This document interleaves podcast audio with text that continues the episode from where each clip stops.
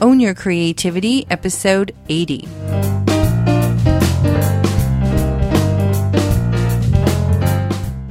Hey, it's National Boss Day. And I bet you're asking yourself, what does that have to do with creativity and writing? Well, that's the topic of this episode of the Own Your Creativity Show.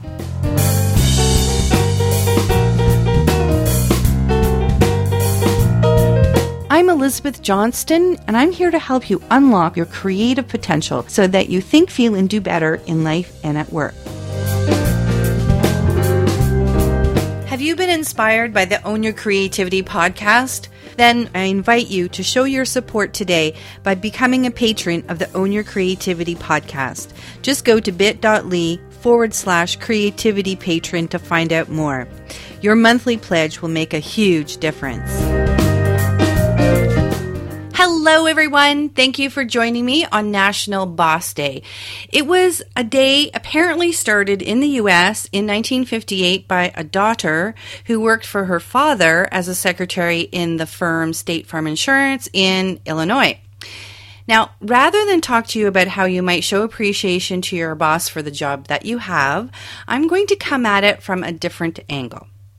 Let me start off by asking you some questions. Do you have the life you want?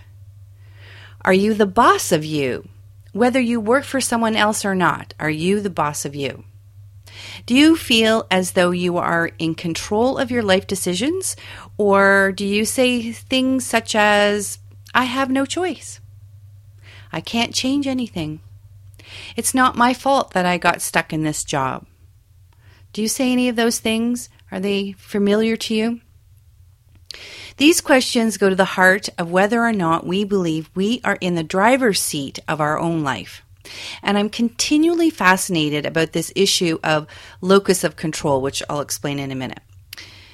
So, in my undergrad years, I was fascinated, consumed, and challenged by the ideas of existentialists who were essentially all about accepting that you control your life. And that was a, a really hard thing to sell um, post World War II, but um, that's what they were all about. And the terms we use today are locus of control. So, whether it's internal or an external locus of control um, is how we talk about those sorts of issues today. And if it's external, we say such things as, I have no choice. But if it's internal, we accept responsibility for that choice, even if it's a difficult one or one we didn't want to make. So, I do believe that we create our destiny and our current life experience. We choose the life and experiences we want to have. Now, I admit it's often a hard lateral move to go from an external locus of control where things happen out there and I have no control over it to an internal one. But I believe it's a crucial one to make, not just as an artist, but just in life in general. And but especially if we have aspirations to be a writer.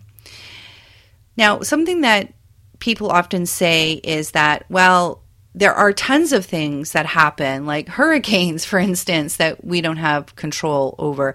And it's true. We don't have control over certain things. There's lots of things, actually. But what we do have control over is our reaction to them. And that's essentially how you shift from an external locus of control, which puts you in a passive position and a position where you feel like you have no recourse into an internal locus of control where you do have a choice about how you react and the actions that you take based on events that have happened.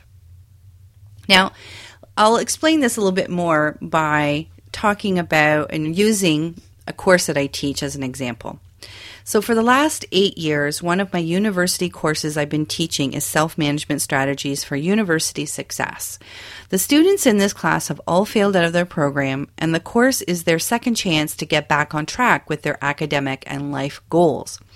It's a condition of their readmittance into the university, actually. Now, on the first day of class, many of the students present as downright angry really. and we all know, though, that anger is a secondary emotion. because it covers up the more tender primary emotions of shame, embarrassment, or disappointment. And those are all three things that most of these students are feeling at some point um, between getting the letter to say that they failed out of the program and showing up in my classroom. These students have come up against a real life challenge, and it's difficult for them to take responsibility for their present circumstances. On the first day, most say they were quote unquote forced to take the class. Very few, if any, say they chose to take the class, which is in fact, of course, what they did, right? They're the ones who registered into the course and signed the the appropriate forms in order to get their student loans or whatnot based on the courses that they were taking, right? So they they chose to be there, but they don't see it that way. So much of the preliminary work we do in the class centers on readjusting mindset, going from an external locus of control, i.e., the university did this to me, to an internal one, so going from saying something such as, I failed because my profs didn't know how to teach, to I failed because I didn't understand the course material, and instead of asking for help, I did nothing. So this switches it from an external to an internal locus of control. Now, it probably doesn't feel really good to to say to yourself, oh, gee, I sat there passively and did nothing when I realized that I was drowning. I didn't do anything to help myself. So, so, you know, that, that's a hard thing to accept. But the great thing about it is that once you accept it, once you realize that in the past, I made some decisions that did not serve me but today is a new day, and I can make different decisions that will serve me. You know, once you get your head around that and you move from an external to an internal locus of control, amazing things can happen in your life. And most of the students catch on really quickly that they they actually do have the power, and so do you, to change their life for the better. Once they embrace the, that belief, they start taking actions that support that belief. So this is kind of a chicken and egg kind of a thing. Uh, you know, having the belief and then taking the action, or taking the action and then you have the belief. Actually, I think that as long as you start taking action, you know, even if you don't necessarily believe everything that I've said so far, but you do have a dream or goal for yourself. You do want to have a better life, a better job or or pursue your writing dreams, the things that you been putting on hold all this time. Once you start taking steps towards those kind of impossible dreams up until now, then you start believing that it, they can actually come true. Because when you start taking little steps and see, like, oh, I did it, okay, so I did this little step, maybe I can do another little step. And actually, as long as you start taking action, even if you don't completely believe it right away, this is often the best way to change your locus of control from external to internal. And Amy Cuddy is a social psychologist who studies this area. She found that people can actually fake it until they become it, not fake it until you make it because that still means you're kind of outside the success that you're creating and you're not f- quite fully invested in the life that you're creating for yourself. So it's really about faking it until you actually become it, until you walk right into that vision that you have and you inhabit that vision, uh, that vision that you have for yourself. Now, Cuddy has done a whole series of tests to show that once you start taking physical, tangible action, that you can release chemicals in the body that help reframe your mindset and bring you closer to your desired life. So I really think that all you need is a dream and then start taking action, and then things will change. So it's the same for you if you want to write, but you but all you see are the obstacles in your way. If that story you have inside of you wants out, if you believe in the importance of that story enough to take one small action step towards it, magical things can happen. When you take that first step, not only are you on the road to switching your mindset from an external to an internal locus of control, you're becoming the boss of you.